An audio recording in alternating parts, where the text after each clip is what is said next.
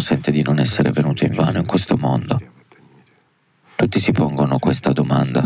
Ebbene, a chi pongono questa domanda? Alla loro coscienza. E che risponderà la coscienza?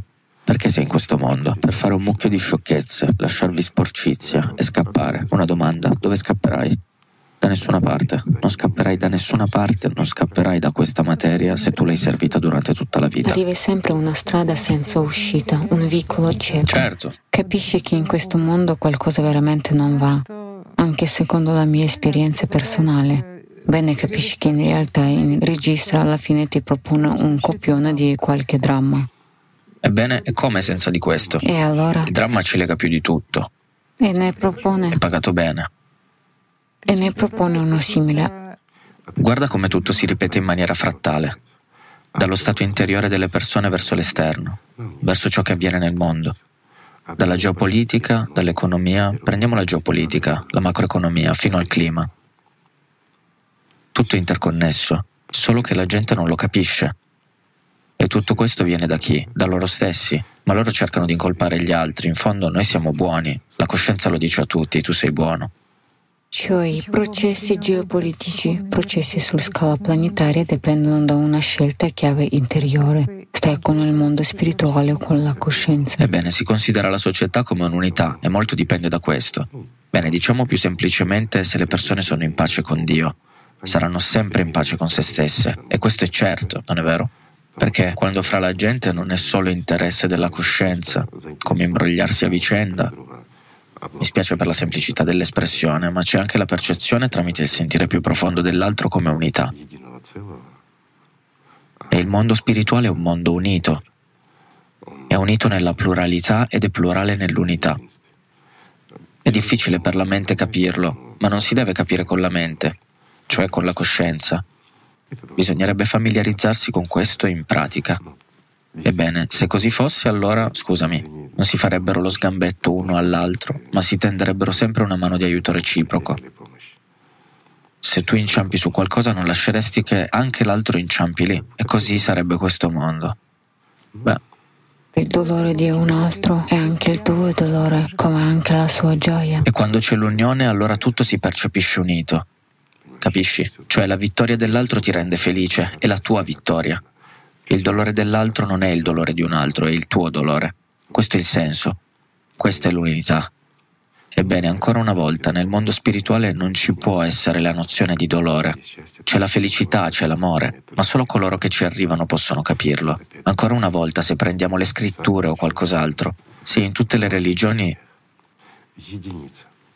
solo alcune descrivono veramente l'esperienza ricevuta e ciò che hanno appreso e la maggioranza copia dagli altri e qui si vede già la mente errante.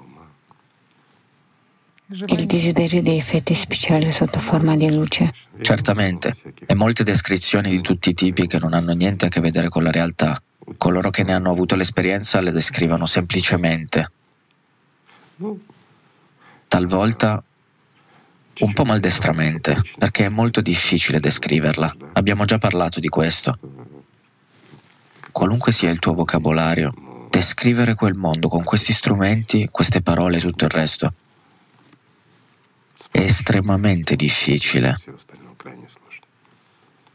È molto più facile lasciare che la persona senta, ma questo è possibile soltanto quando lei stessa lo desidera, quando è aperta per percepirlo e se non è aperta non lo riceverà. La coscienza non ci riesce. La coscienza ha bisogno di effetti visibili e sarebbe già violenza.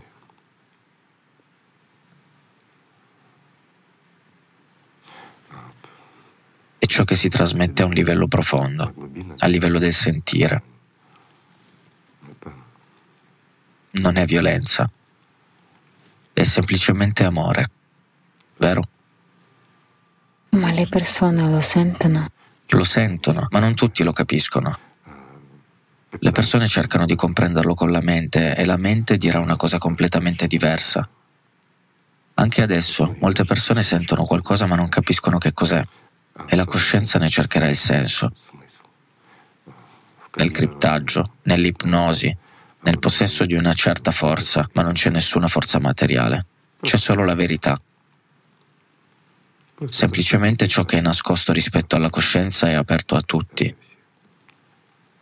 Per questo può attingervi chi lo desidera o chi è in grado di percepirlo.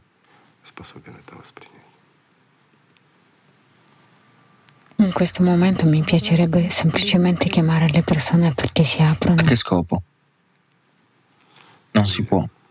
Le persone debbono fare la loro scelta personale. Così è stato scritto. E da tempi immemorabili così accade. Il mondo spirituale è sereno. È semplicemente sereno perché è infinito e non temporaneo.